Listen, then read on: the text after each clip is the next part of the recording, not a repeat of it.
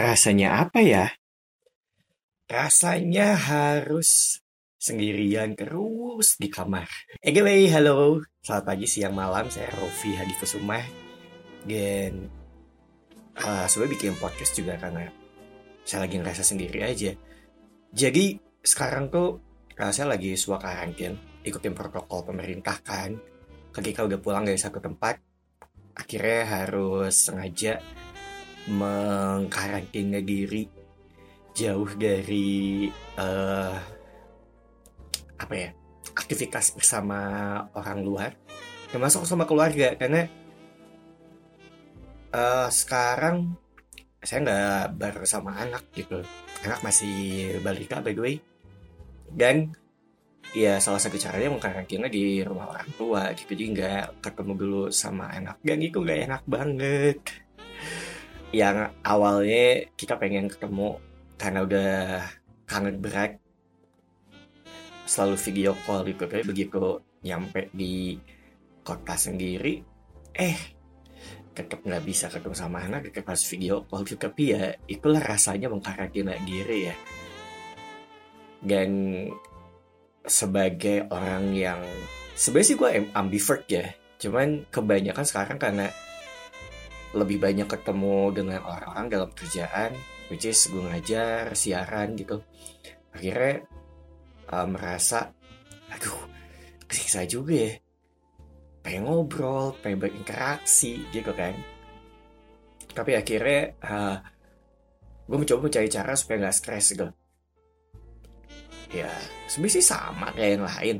Browsing terus juga YouTube band gitu. Denger podcast sampai akhirnya sekarang memutuskan untuk oke okay, gue harus bikin podcast. Uh, karena uh, kemarin sempet nyimak beberapa kelas online online tentang wellness. Kayak guide kepada teknologi akhirnya kita bisa uh, mencari tahu kali ya cara yang tepat untuk menyeimbangkan diri gitu. Anyway di kelas online yang gue ikutin salah satunya gue ada dari Mbak Marisa Anita gitu kan. Yang dia itu jurnalis terus juga uh, aktris. Dan sekarang ternyata sekarang menjadi pakar wellness gitu. Uh, ada satu topik yang menarik sih yang menurut gue ini penting. Topiknya adalah kalau dari uh, Marisa Anita ini bagaimana menikmati kesendirian. Nah, kalau gue lebih enak bilangnya nge-adjust diri gitu. Ketika lagi sendiri kayak gimana? Karena itu lagi penting-pentingnya nih apalagi yang buat self parenting ternyata uh, kalau dari Marisa Kanika ada satu istilah menarik yang selalu dia bilang itu adalah solitude.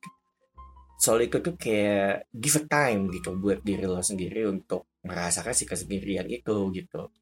Karena uh, saat sendiri itu bisa menjelikan pikiran gitu terus uh, bisa mencapai keseimbangan emosi dan kita belajar nggak untuk nggak tergesa-gesa. Awalnya gue bingung nih gimana ya caranya? Maksudnya untuk uh, bisa dipraktekin itu kayak gimana? Akhirnya ada satu contoh menarik yang dia bilang ketika pagi-pagi lu minum kopi atau teh hindarkan pikiran tentang handphone. Artinya ya kesampingkan dulu si handphonenya jangan bawa handphonenya. Cukup nikmatin kopi itu rasain dan uh, biarkan pikiran lu melayang ke mana-mana gitu. Contoh yang lebih simpel lagi ketika lagi makan. Dia nyontohin makan ini kan 30 kali punyahan ya kayak kesan ribet tapi kalau dijalanin sebenarnya kayak ya bener saat lu makan 30 kunyahan dinikmatin dirasain akhirnya semua rasa makanan itu bisa dirasain dan akhirnya lu merasa puas. Wah gila ini enak. Kayak gitu loh. Inti dari yang uh, Marisa Andika sampaikan sebenarnya kalau menurut gue adalah gimana lo menjalankan aktivitas lo dengan fokus aja kebanyakan ketika lagi karantin atau self isolation kayak begini nih karena ngerasa bingung nothing to do kali ya. Akhirnya uh, ngerasa banyak sekali pikiran yang masuk gitu kan. Ngawang-ngawang halu. Akhirnya ya gampang banget stres dan frustasi. Nah yang sedang gue coba sekarang adalah ya melis apa yang emang bisa gue lakukan aktivitas apa aja termasuk aktivitas yang gue sukain apa yang bisa gue lakukan hanya di kamar. Dan akhirnya gue menemukan oh iya selama ini gue membuka untuk ngomong. Akhirnya apa yang dipikirin ini gue omongin nih ke podcast. Mudah-mudahan lancar podcastnya bertahan ya. Tapi kalau intinya kan just let it flow ikutin alur ya nikmatin dan kerjain apa yang bisa dilakukan jangan banyak mikir.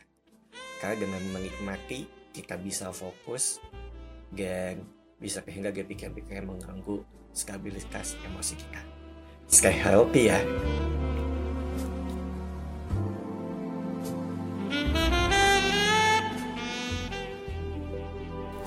Itu dia perasaan yang lagi saya rasain.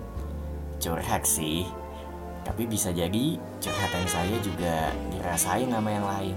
Semoga kita bisa berbagi ya.